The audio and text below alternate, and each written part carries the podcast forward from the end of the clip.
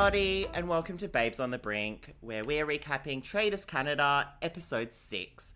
Uh, my name is Chili Philly, and as always, I'm joined by uh, the most faithful of all faithful, the faithfulest, Annabel. How are you going, Annabel? I'm 100% faithful to my hairdresser. Have you got your clips in? I've got my clips in and I'm I'm grieving, Phil. Yes, I was going to. I really wanted to start off by saying that we have to pour one. Well, like, do we double pour one out? I don't know. The first sort of circumstances are a bit mysterious. Um, but yes, we should pour one out for our fav- one of our faves. Uh, gays for Kevin have, have fi- officially lost the war with gays for, against gays for Leroy. It seems. Well, it was a big hit for the gays this week because Yeah. gays for Dom, who we often forget, were one of the founding fathers. Mm-hmm. Um, and so it's really just gays for Leroy left in the race. But I, I think there's a few new on the scene I'm gay for now. Yeah, yeah. I, hey, but by the end of uh, looking at the preview for the next episode, I might be gay for May. I think so too. May has really come up in my estimation this episode. I think she's, even though she's had some very questionable reads, um, and she can get quite spicy, she's clearly quite cluey, and I think a big fan of the game as well. She's watched the show, um, and I think we're starting to see more of that come through in a more logical way. Yeah, I think we're finally seeing now we're, we're now we're six episodes in, so we're basically well over a week, almost two weeks, I guess, at this point. Correct? This would be almost two weeks. Yes, I think Yeah. so. I, and Yeah. and this is fifth banishment. So pour one out for the queens who go at fifth. um, it when and I think now as well that Kevin has gone, who has got a lot of confessionals this season. We're going to start to see a lot of other characters developed. Yeah, and and hey, I think at the end of that episode, I feel like we're really getting the the beginning of the Leroy um, redemption for Kevin sort of edit coming through with that sort of last scene with Mel. Oh, I I actually had to take a break after I watched this episode. I, I went and did a 40 minute lap around my suburb. Get Leroy's name out of your bitch mouths. yeah, you sound you sound like Kuzi. I'm gonna be torturing these people in a very respectful way. yes. Well, let's let's start off with the episode then. Um, so at the end of last episode, we get the mysterious knock on the door, which ends up being Karine uh, telling them that they're doing the sort of mark for murder. Um, what else do they? they? I feel like they've called it like various things over the seasons, but they've done the typical sort of you pick three people and they're going to get murdered by the end of the episode, which, funnily enough, didn't end up happening. Um, but uh, we do have a few sort of names sort of floated out there. Um, we get, you know, Trayvon, May, Mary, Kevin, Melissa, all sort of floated out there, which there's no surprise with any of those, really. I thought that this Traitor's Tower was a, a very interesting look at the dynamic now between Cuzzy and Mike. So Mike is quite firm and insistent that Kevin goes up. And it puts Cuzzy in this awkward spot where she can't reveal to Mike that her loyalty to Kevin goes deeper than her loyalty to him. Kevin is bringing up Mike's name. Kevin is a threat to Mike. And so Cuzzy accepts that and um, does go up there in the end with um, who are the three who go up in the end? Mel A and also Mary. Trayvon copped a bit heat of heat here. May copped a bit of heat here. But I thought it was interesting, Cuzzy kind of giving that up to Mike. And then we have this brief bit at the end where they really reiterate their alliance to each other. Did you buy that at all? No. Not at all. I think, especially, it helps that we talk to Mel B um, now, that basically they're all three independent, independent souls of one another, and they're all doing their own thing, basically. Um, I think it's a bit of a tit for tat in the tower. Um, but I think we see later on in the episode that they actually aren't really on the same page. Um, they they they're doing the formal handshakes and all that sort of stuff, but I think at the end of the day, the cracks are forming in both of their games because of decisions that they have made themselves. Like there isn't anything that either of them have done that has affected the other one another outside of them actually both agreeing to these crazy moves that actually fully implicate them as traitors. Um, so I didn't believe any of it. I think it. I think both of them are placating one another because I think they both know that the time is going to come for one of them to go. I completely agree. I, I do not buy this as a tight pair at all. And I think there's two sides of the manner that seem to have formed. So we've got, you know, we've kind of got the cool kids on one side with Leroy, Gerline, Kevin. And then we've got the other side. Oh, and sorry, Kuzi's part of that as well. And then we've got the other side, which seems to be Melee, Mickey, Trayvon, May, Mary. I don't know where Donna and Mike sit within this. Does Mike have his own posse of loyal faithfuls? Because this worries me. If he's got to go to war with Kuzi, even though we're starting to see a snowball uh, of, of movement against her this episode, who is in Mike's corner? Who is unbelievably loyal to Mike in both a strategic way and also, I believe you're a faithful way? Yeah, because I feel like the the the moment which will sort of be the deciding factor is how both of them, because I think now we have both seen how they react to the pressure at banishment, and I think they both have two very different techniques. And Kuzi had a lot of highlighting by um, the others in their confessionals about how her how well spoken she is, how she's able to sort of divert things and all this sort of stuff. And we'll talk about it later, but she does a good job at sort of pushing away from her. But in saying that, they're all very conscious of her ability to deflect and um, re reroute everything. Um, while Mike, I feel like a lot of the suspicion on him is almost based off his personality, which is a lot easier to sort of deflect from. So it will be interesting um, when it comes to uh, the next episode, I guess. Maybe um, if who will come out on top using their because they they they're being accused for two different reasons basically. Yeah, absolutely, and I think things are going to come to a head soon. Yeah, fully. Um, so we go to the breakfast, so we don't know who they've chosen. Things, you know, it's like Gerline, Mickey Mel, everybody. Um, we do get Donna saying that she decided to be strategic now. Mm. She's she's got some thoughts. Wait. She's playing detective, and say what you like, Donna is the most strategic psychic we've had. She has. She obviously has not told them that she's a psychic, which already immediately places her like fifteen steps ahead of the other psychics. So she, she, she's, she's acting. Baby girl is six episodes in, and I don't see her going anywhere. Donna's making it to the end. Yeah, I seriously, I think if there's going to be a group of faithfuls winning, Donna's going to be in that group. Yeah, love that for her. Um, then basically everybody else comes in. They all scream, especially when the sort of Kevin um group comes in. They all really, really are excited. Um, I did point out that like Leroy and Kevin highlight even more so in this episode that they are definitely a strong two. Um, and then which I guess obviously at this point in the episode is highlighting what will happen further down the line.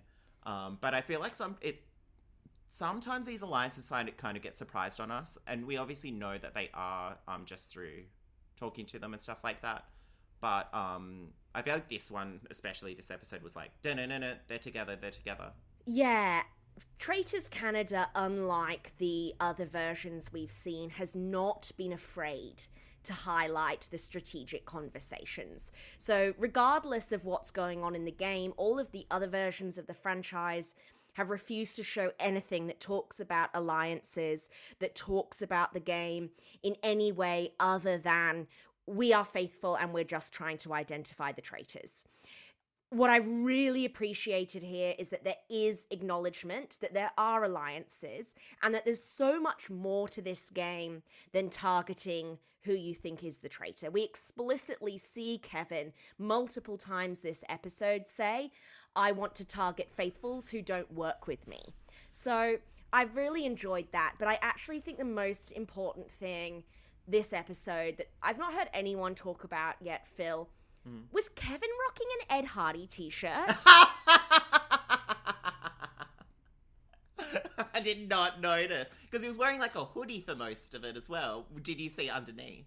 yeah, he came into breakfast with this kind of candy skull sequin number.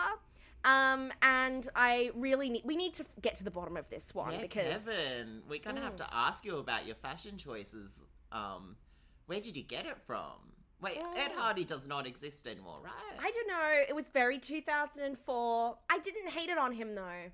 Well, uh, hey, I didn't even I didn't even question his outfit today. Um, but hey, the 2000s are back in fashion. Um, well, I don't know if they're out of fashion, but hey, he's on trend.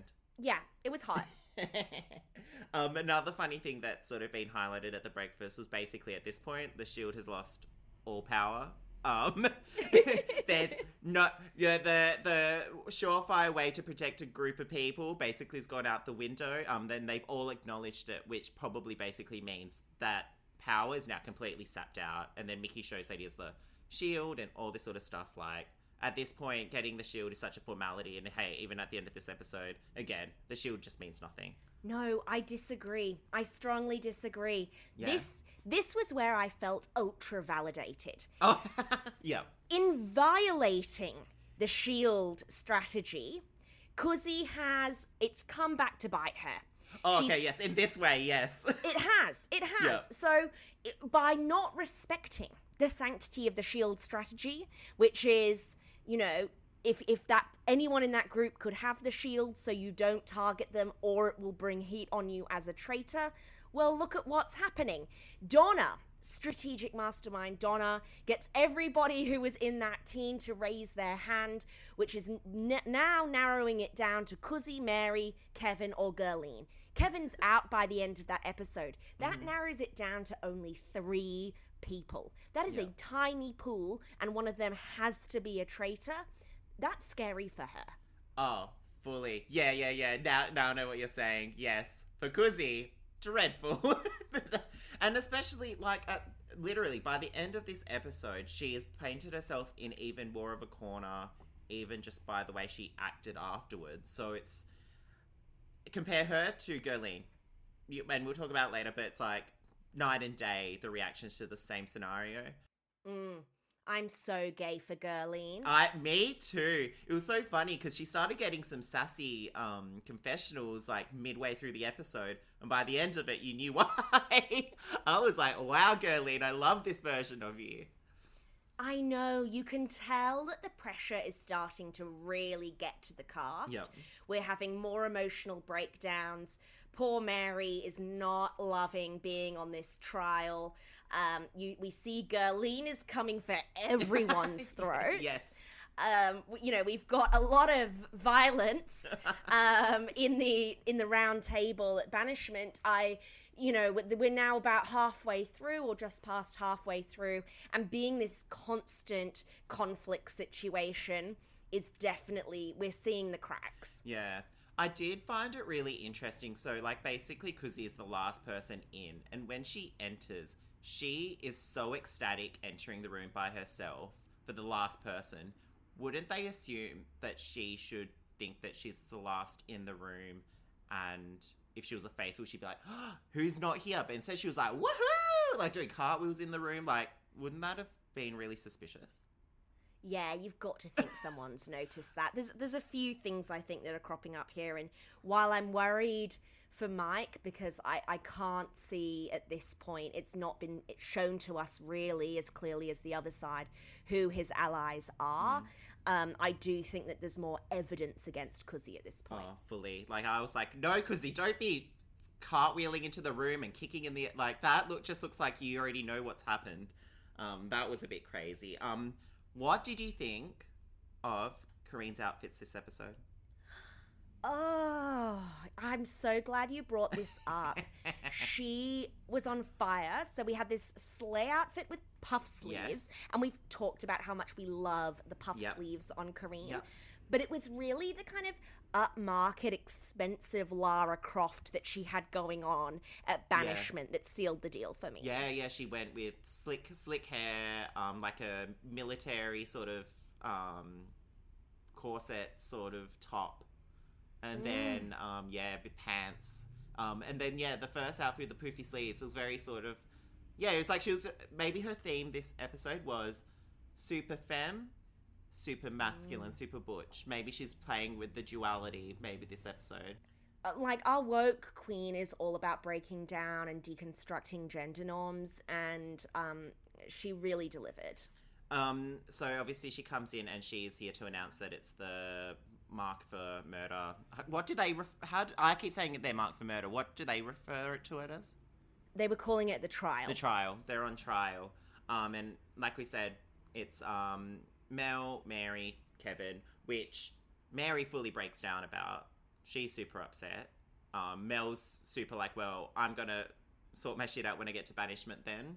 And then it's almost like the two ends of the spectrum. It's like Mary's super upset in an emotional way. Mel's like, well, I'm already preparing to defend myself. And then Kevin's sort of doing the in between thing where he's trying to prepare for the worst, but try and set himself up. He's doing the most out of the three of them in that scenario.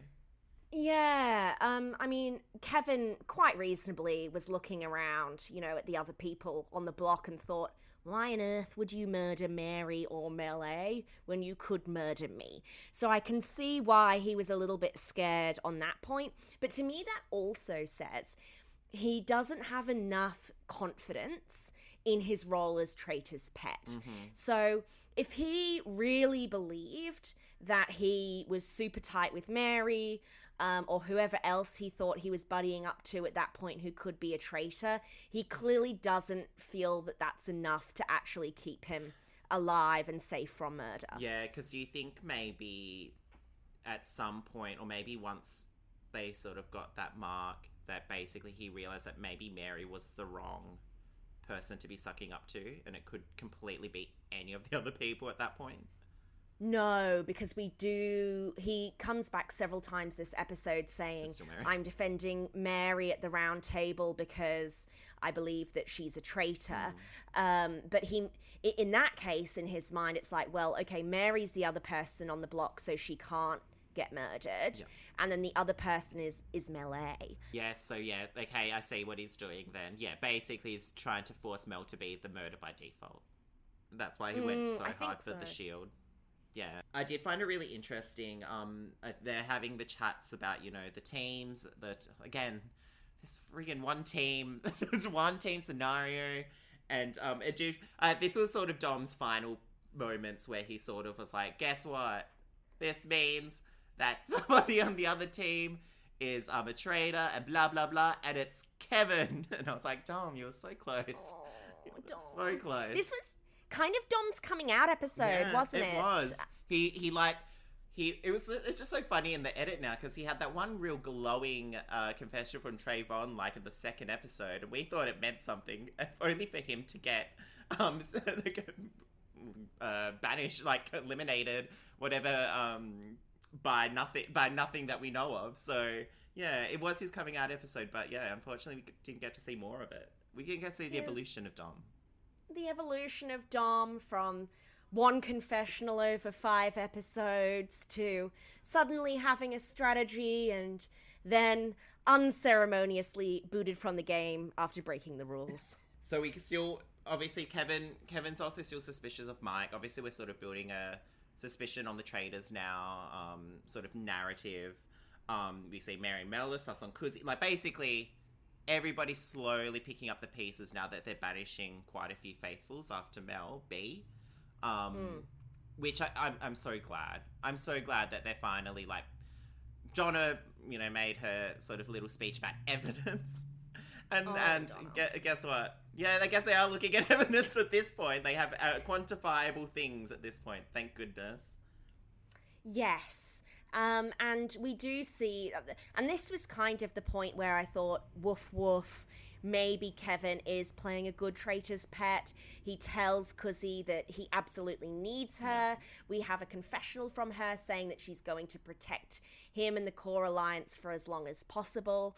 But oh boy, it just goes downhill from here. Yeah, it, it's so it's just so sad to watch because I feel like this might be a bit of where Kevin's um, Big Brother experience maybe made him overqualified for this game in comparison Mm. to some of these other people because basically by the end of the episode, everything that Kevin does. Oh, do you know what I found hilarious all episode? Tell me. How intensely Kevin was clapping at literally everything. everything was like, yes. I was like, oh, there was even a part when they got off from the breakfast and he like clapped and Dom like turned around. It was just like, whoa, you are getting into it. But it's it's just one of those things where like the Traitors, the pacing is just so different to something like Big Brother, where you can sort of amp up the intensity and get things to swing your way. While in this, the days are so short and decisions can flip. And like, I, surely Kevin at this point has witnessed what happened to Fierce to understand that things can change at banishment so quickly that you have to keep it a little bit more controlled in some ways so that people don't have any information to just switch so easily. And unfortunately, that is what bit him in the butt. Yeah, we'll sort of dissect where he went wrong later when we get to the roundtable. But I was talking to David Bloomberg on the Tradar about this episode earlier in the week, and um, one one of the things I was saying that I, I think doesn't work in Kevin's favor here is, you know, because of the way that it's formatted, you actually don't get a lot of time to just work on your relationships and really connect on a personal level. It's not like Survivor or Big Brother where you have days and days and hours and hours to really bond and build trust. All you have to go off is voting together at banishment, having these kind of quick, very intense strat chats. So it's really easy to break trust.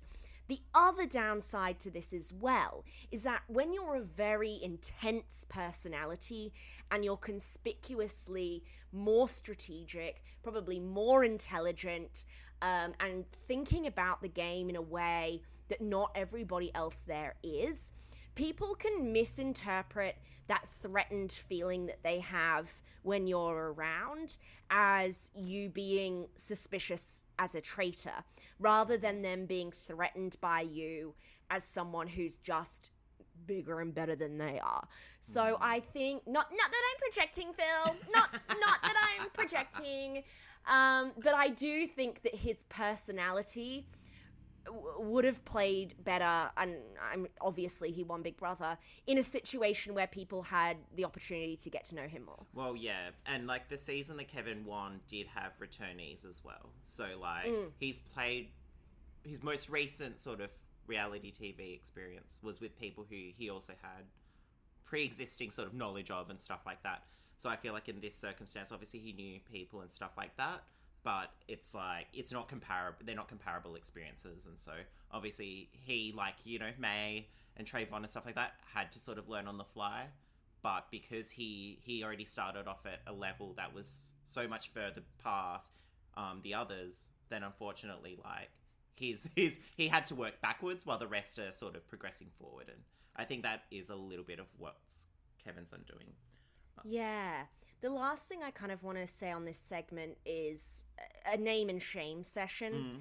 Um, and also, I guess maybe this kind of, I was wrong before, and maybe Mike and Donna are part of this other side of the alliance. I want to name and shame all of the people who had Leroy on their lips and not in a positive way. Yes. Mel A, May, Dom, Donna, Mike, you're dead to me, first of all. Um, you've all been cancelled by Gays for Leroy. but this group is also sus on Kuzi, um, saying she's always with Leroy, that, that she was really quick to jump on Fierce. So maybe, though, now I'm seeing them together in this conversation, maybe the larger side of the house is this Melee, May, Mickey, Donna, Mike faction. Yeah. No. Well, yeah, because it's basically all the um so the quote unquote celebs versus the non celebs. You just sort of yeah, if Leroy's just happens to be with the reality stars, and Mickey's with the non reality stars. And May. Oh, and May's May. a star. True. And Leroy is a star, okay? Leroy was a footy player.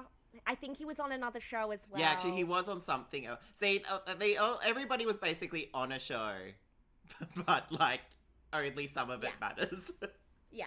Trayvon must be in with that group as well Yeah. because he sure as hell ain't in with Kevin's Oh, group. Yeah, no, unfortunately, Un- well, I don't know. Actually, I think Trayvon's more than happy with that, with that, with that sort of division. Um, Annabel, how sad were you that there was no cars and we got Dom's elimination instead? Oh, you know what? Maybe this is for the best. Like, really, are my car segments bringing anything to this podcast? No. And yet I obsessively record and talk about the cars.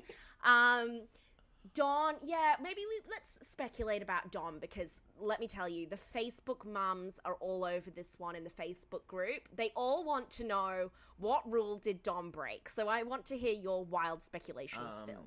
surely it's either he had a phone or yeah it's like things that yeah we don't get to do when we're in um like when we were on ice or when we're in um lockdown or anything like that. But um because dom was also on a show right? So like he probably didn't even care.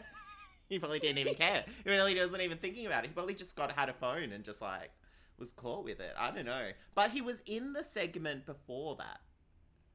So Yeah, they let so- him stay out up until the challenge, until the mission. So, this is my wild theory. I think this episode was filmed over two days, Mhm. and the bit that we see before the um, before the mission is on day 2 Mhm.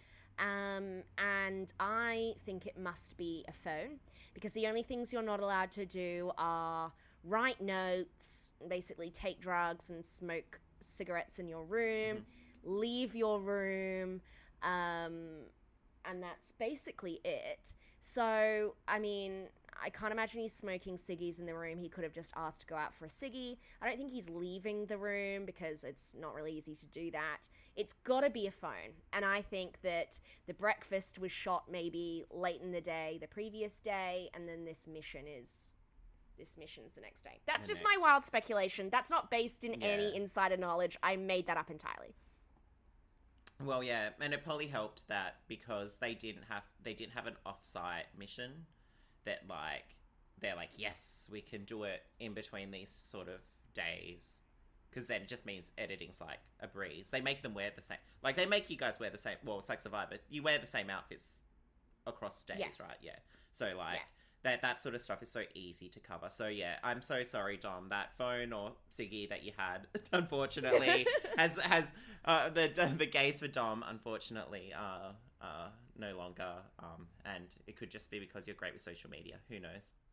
Yeah, look, sometimes you've just got to post that story and we all get it. Yeah, we get it. We get it. We're social media fans here too. Um, so we have the the famous, I'm famous at this point. Um, the much the much um seen ghosts ghosts changing objects in room challenge. Um, wait, did you guys have? You guys didn't have this, did you? Uh, certainly not while I was there, but we have seen this in the New Zealand version. We've seen this in the UK version. And the and I think the American one too. They have like variations of like sometimes it's the contestants' ghosts, and sometimes it's just like random random supernatural entity changes the uh, objects. Um, but the challenge itself was actually no. Now thinking about it, the challenge itself was actually quite interesting because uh, first of all we have a schoolyard pick'em, um, Mm. which Mary ends up with the two traitors, uh, just because of the way they pick them as well. They did the style where you go down the line and you come back. I died. Oh my gosh. Not Mary getting stuck with the two traitors. And then this was interesting as well because, again, we see the conflict in interests between Cuzzy and Mike, where Mike obviously really wants. Um, to make sure Kevin doesn't get the shield. So he's really pushing to win. And Cuzzy wants to, you know, increase the odds of Kevin getting the shield. So she's trying to throw it.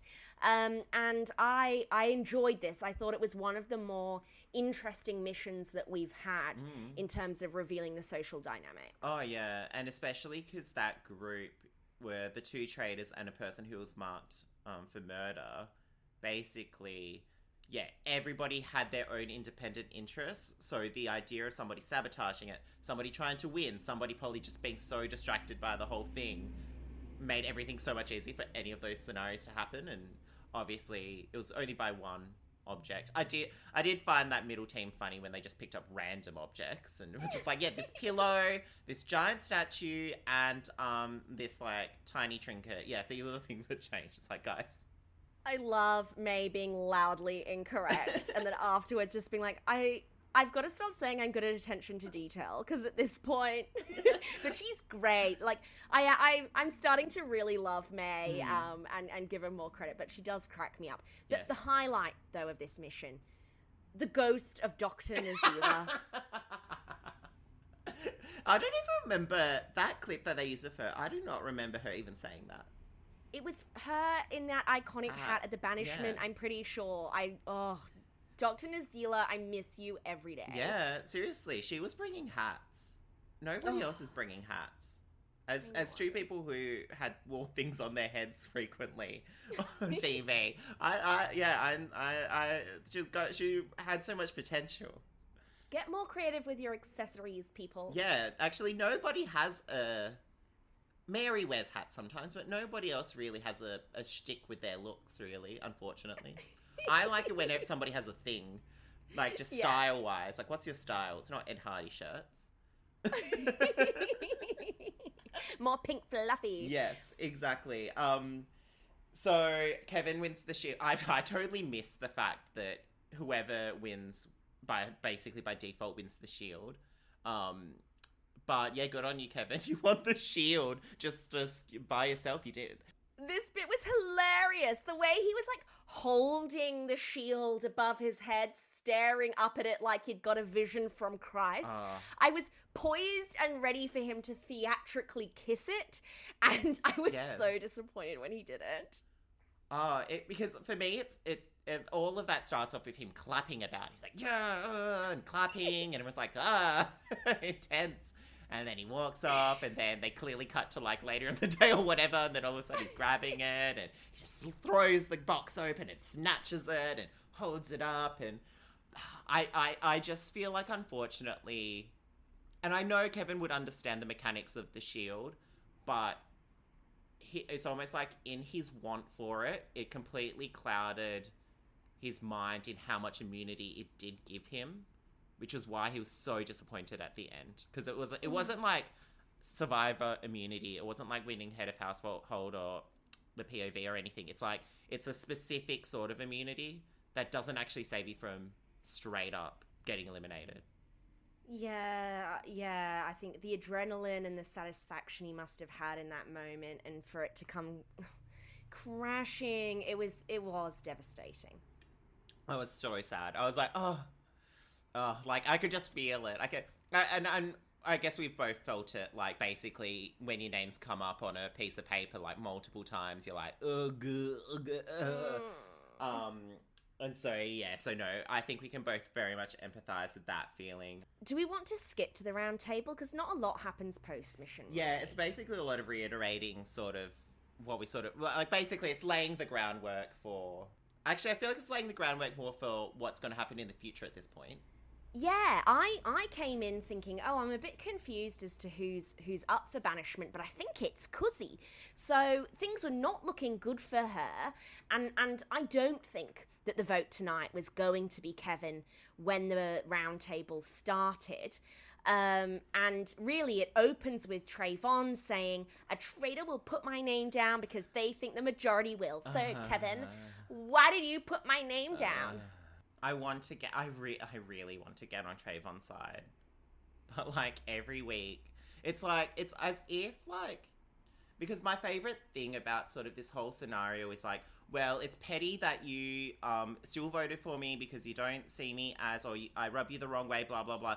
As if everybody did not just vote out Fierce for being loud and wrong. yes. it's like, um, no, everybody else is also doing the same thing. It's not just isolated to this one person. Like, the awareness level is just like out of whack. I, I just can't deal with it. I, I think there's a couple of things about the Traitors format that make it uniquely predisposed to foster conflict. Yeah. I think, first of all, the fact that the votes are all public. So, um, you know, when we see, say, a tribal council or something like that, people are quite tight lipped at tribal, whereas people are more um, confrontational at the round table Yeah. because you're all going to know where you're voting anyway, and it, it fosters this intense conflict situation. The second piece is that the, the the us against them dynamic is different as well. Mm-hmm. Because you've got your different alliances but then within that you also know that people are lying about their powers mm-hmm. within the game in the fact that some of them are traitors as well. So it does create this hostile situation.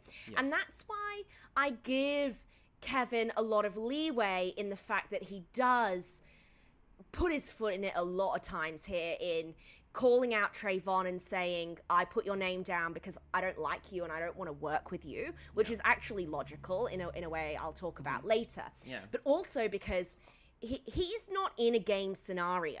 He- He's in, right in the middle of a conflict and he has to keep several layers of strategy in his head. Yeah. Seeming dumb enough not to get murdered, seeming nice enough not to get banished, mm-hmm. dealing with the fact that people are coming at him in a quite a personal way and managing that conflict as well. Yeah, yeah. It's it's it's a lot because yeah, I feel like I'm.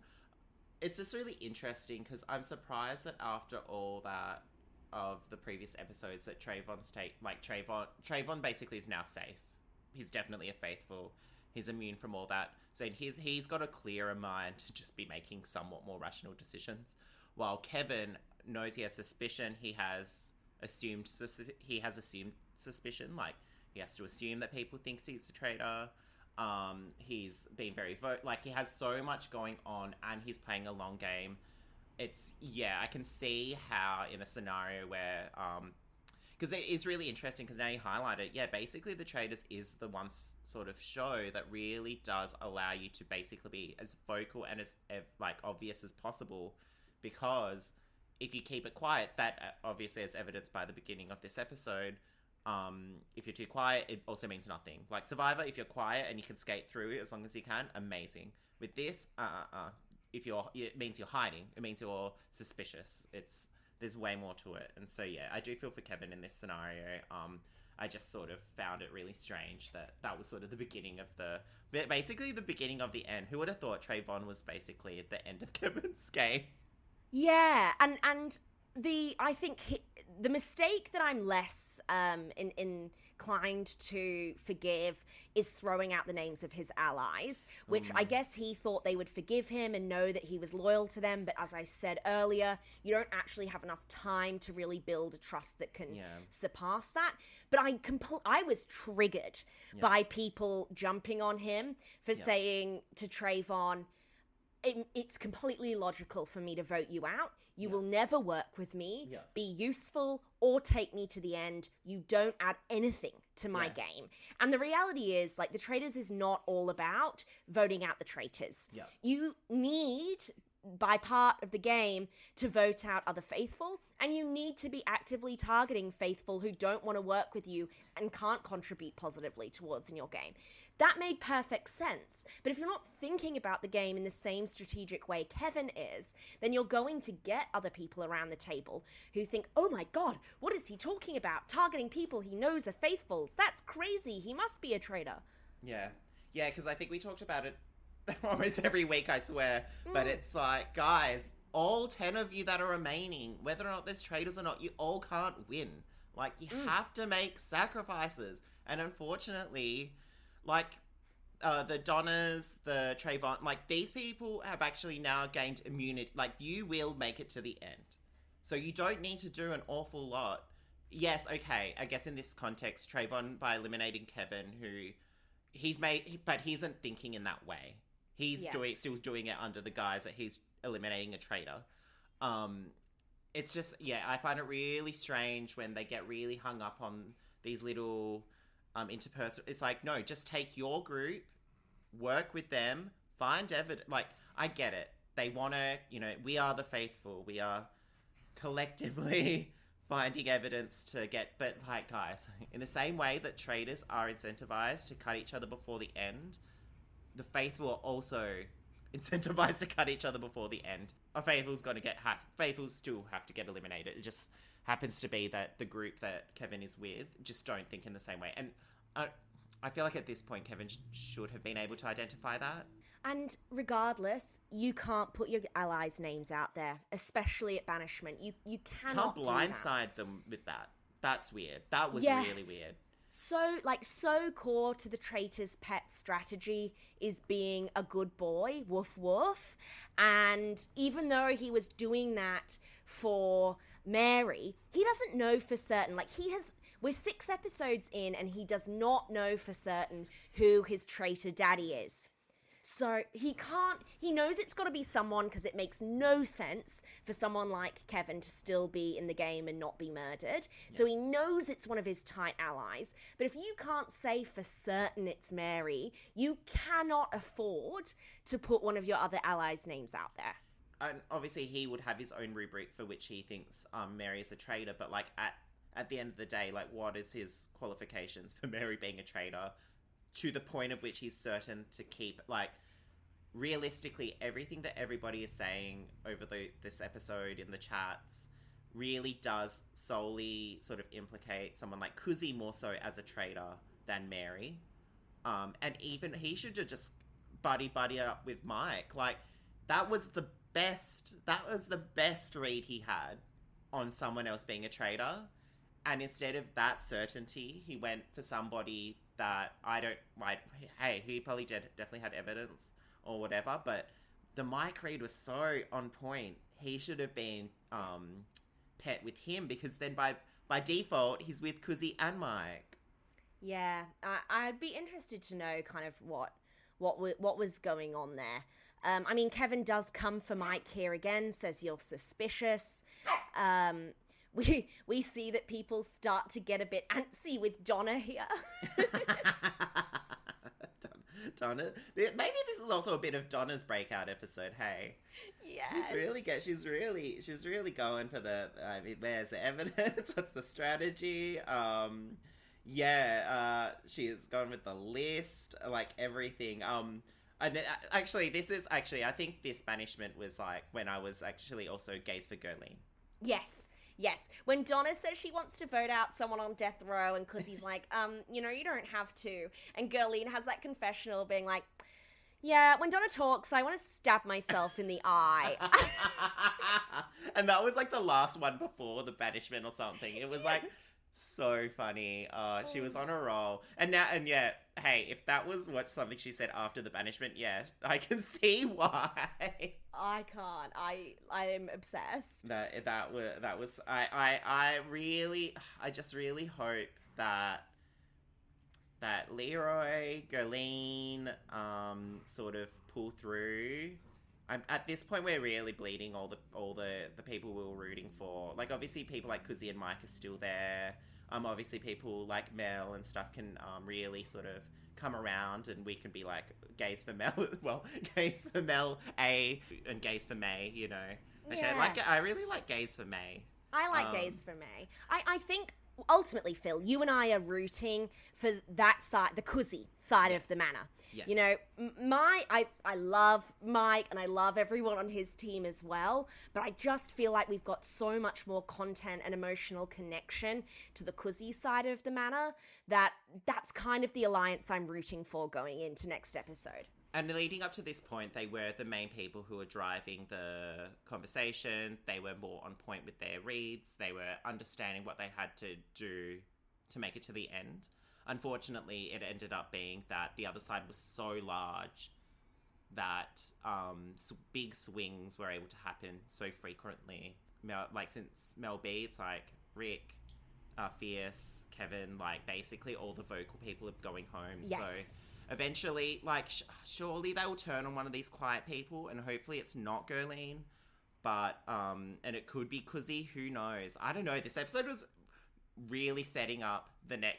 The the one thing I do give this um the Traitors Canada is that it does set up long term narratives. Mm, It does. Because usually with the traitors, they usually do one episode like, and then all this stuff happened in that day, and there was no context for anything else, and then all of a sudden somebody's back. Like, there's never. So, because they are showing the rationale that's going through the players' minds when they take actions, it sets up a long term story. It means that the banishments make sense, the murders make sense. When you're stri- restricting yourself to this narrative of, all of the faithfuls are together, one team, and they're looking for traitors, and just often they're wrong, then that's not in line with what's really happening. So, therefore, it's not going to make sense in the episode. And that is what's so good about that. Just circling back to what you were saying before about why um numbers are getting obliterated. I agree. They are it's because they're all the bigger personalities, right? So they're getting obliterated at the banishments. And so Kuzi has to make sure that Mike's side of the house is going out at every murder. Well, that's really hard because then Mike's going to say, "Well, mate, I want to put Kevin up for trial." It's Yeah. she's in a tough position. Yeah. Yeah, I know. And, and especially because they've lost a traitor, so they keep getting offered um, uh, recruitment, and then they did this thing. Yeah, like unfortunately, if we're doing a tit for tat for banishments on Kuzi's side and um, murders on Mike's side, unfortunately, at the end of the day, Mike, because he actually hasn't had any opportunities to sort of eliminate, because even, because the last person who got murdered was Crystal, right? Yeah. and she was actually on the other side. So yeah, so Kuzi actually hasn't had any strong strategic sort of opportunity to eliminate anyone from Mike's side. It's all been strictly so like Kuzi's playing a good game, but it's almost like Mike is she's letting Mike do too much, I think.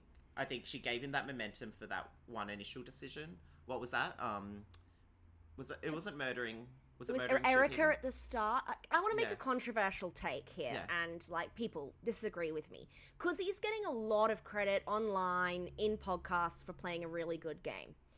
Hot take, I don't think she's playing a very good game. I think we love her because she's a big brother character. She's getting some strategic confessionals, but I think she's aligned with too many big personalities who are getting taken out at banishment. She's making really questionable murder decisions that put heat on her and also undermine her own votes within the banishment as well. I think maybe Mike's playing a better game. Yeah, I'm, I'm, I'm really starting to think that even just like when she caught cr- caught her, when um, was crying afterwards, and basically she was like, well, how would you feel if people threw out your name? I'm pretty sure Gerline's name was thrown out at the hmm. banishment as being one of the quiet people. So you can't.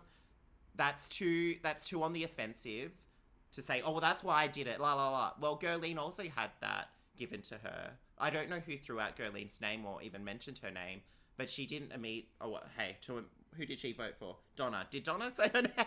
did Donna say Gerline's name? Who knows? But you know, like Gerline had all the opportunity to the, do the exact same thing as well. So you can't say, well, this is what's happened to me. How dare you? How dare you? Because that also happened to her. Like, basically, at this point, nobody's never had their name thrown out because now everyone has had their name thrown out. So I feel like, because he did almost a overcorrect. Like, she did Mm. really fine at almost deflecting. Like, she, she had a really good core sort of narrative with her defense when she was like, you know, I speak in truth. Like my career, my role, everything in life is based off me speaking the truth. So it's not natural for me to be a massive liar. And so obviously when I speak um, circumstantially, it's because I believe what I'm saying and yada yada yada. That was a great way to. It wasn't like Mel B when she was under the microscope, where she was like, "You need to be finding reasons why I'm a faithful." Like, no, no, no, no, no. Whoops, overcorrect. So that was a bit of an overcorrect. So Kuzi had a way to be able to reinterpret that um, sort of accusation in a way that would make her seem like a faithful. Unfortunately, then she went way off the deep end with a bit of the overcorrect. Like, why did I do it? Because it was blah blah blah. Like, you didn't. Did they even know that they were? Well, obviously they were big brother people, but did they know they were even in such a tight alliance? Like, who knows? Like, I I think that Kuzi's getting a lot of credit because Kuzi is an amazing speaker. Yeah, She gave a powerful speech at that round table. I've seen people online lambasting her a bit, saying the content didn't really make sense. Doesn't matter, Yeah. um, because I I was like, wow, this is really convincing. same. same in the confessionals. Really strong speaker. You feel her powerful presence, you feel her intelligence. I just I think that the actions, the strategic decisions she's making are not as good as she makes us feel about her. Yeah, because she's not doing enough to back up those decisions. Basically, every decision she's made actually is now just getting reflected back onto her, mm. and she almost has no defense because her subsequent decisions have further put her in that box. Like that shield, um, sort of murder. Great, disaster. D- like do it, but you now you need to proceed to basically not eliminate anybody who was in that group.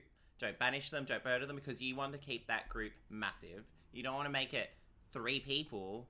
Like that's way too small. And if the other two people at this point are now Mary and Gerline, no, like you've you've you've shrunk the group way too much. Don't, like or don't make such an outrageous decision in the first place so that you've got to spend the rest of the game covering your own ass.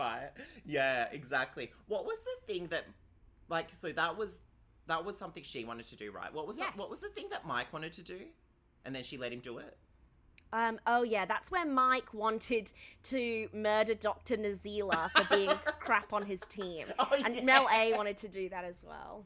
Yeah, that is so funny. Actually true. Okay, so, so at least uh, and that really got swept away, hey, because Rick was also on that team and I did notice that we're at the breakfast um, when Kuzi wasn't didn't come into the room and they didn't highlight it, but you could hear it. You could hear Trayvon being he's like, it's a setup. It's oh framing. He was like, they're framing them. They're framing them because I think he thought by um, uh, at the point in that time he thought that he was murdered, mm. but you know. He thought they were framing people by murdering them and stuff like that. Which, hey, in an, any other season of Traitors, that makes sense.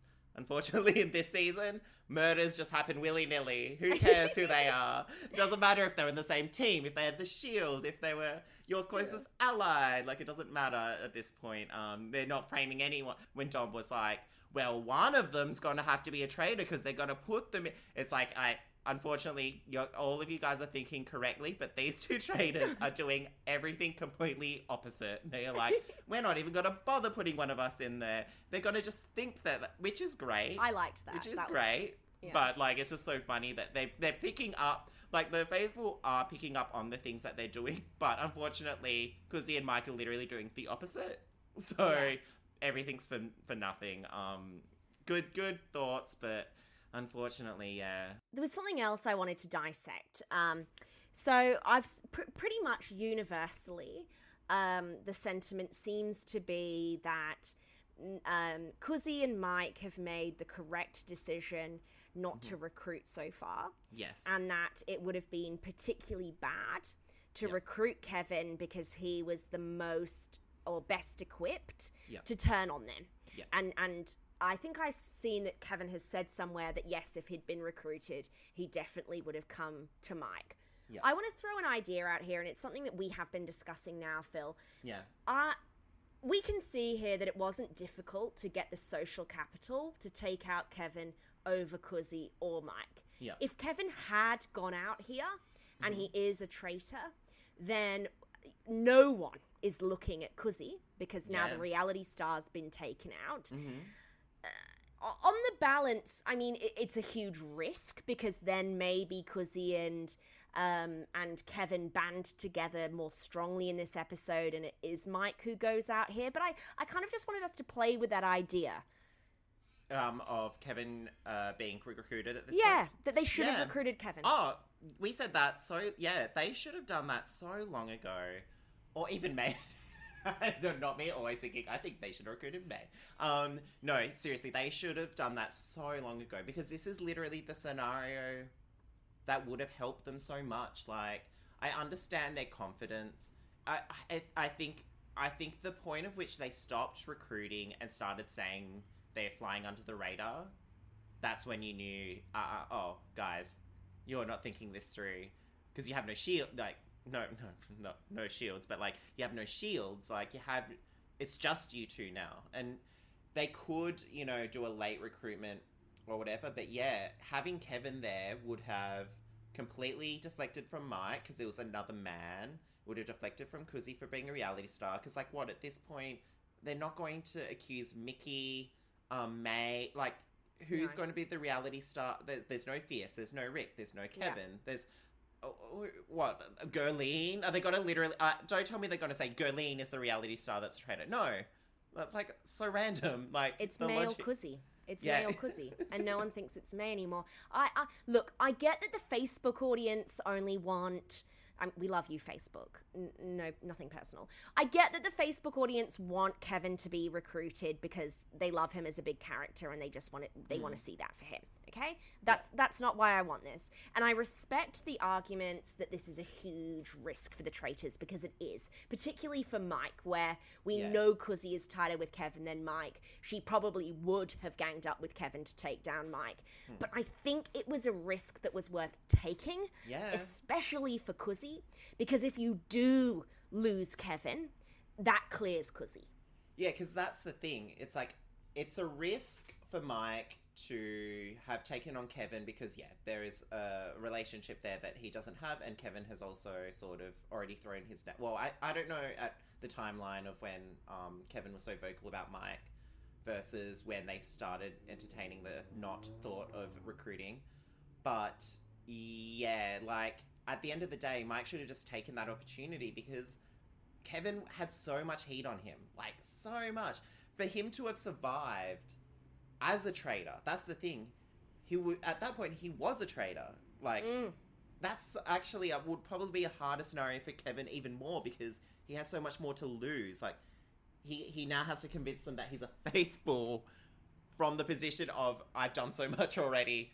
Uh, uh, and we talked about so much. Like you, you, they needed to pick somebody who would have been a believable day one trader, Yes. and Kevin would have been it. And I just feel like, yeah, Kevin and Kuz, uh, Kevin, Mike and Kuzi got real confident in their ability to fly under the radar, and they are bleeding people now. Like we're in really going into the home stretch, and it's gonna really, really cut down so quickly. And so, yeah, having recruited somebody real early on, because they lost somebody so early on, that could have protected them for so Yeah. long. And, and now we get to the next time on, or, or close to the next time on, we see this conversation still within the episode where Mel A and Leroy are saying, We've lost an asset. You and I, we need to work mm-hmm. together. Yeah. The two people are Cuzzy and Mike. Yeah. And then the next time on, it's alluding to traitor on traitor violence. Yeah, yeah. I, I'm kind of excited for Kuzi v May. Yes!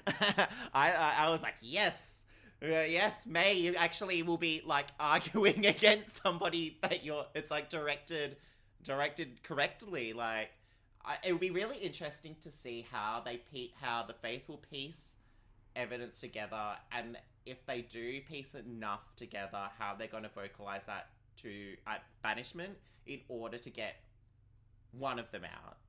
I Yeah. feel like it was setting it up for Kuzi to go, but you know, they could just be a misdirect. But at the end of the day, they have caught on real hard, and I feel like at this point, because they have lost Kevin, they have lost Fierce, they lost Rick, they lost all these real vocal people. The remaining sort of quote unquote vocal people who weren't correct in the past may feel the confidence to step up and just take those swings. So that I think that's why May's getting way more confident in actually being correct. Yeah, I think May. Sorry, we underestimated you. Gay for May.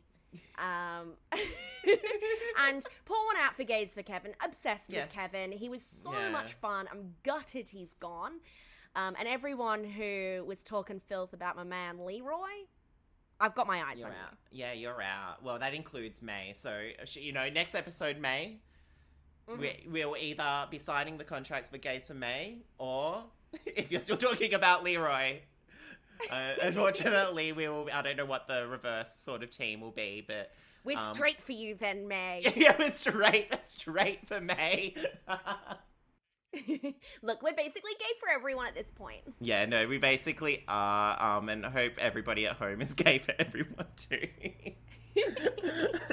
Um, thank you, Annabel, for another fun week of the traders. That was actually very fun. I, I'm really liking this season. We try. I'm also. so- I'm so sorry to anybody who thought we were going to commit to doing um Survivor UK. We we Yeah. were. ju- we could not do it. I'm sorry. Yeah, I had one moment with Lee and I was like, I'm not doing this again. yeah. Um, yeah, this has been super, super fun. And thank you to everyone who's managed to find our new feed. We have our own feed for Babes on the Brink now. We would really appreciate it if you could leave us a rating and a review so that people can find us again.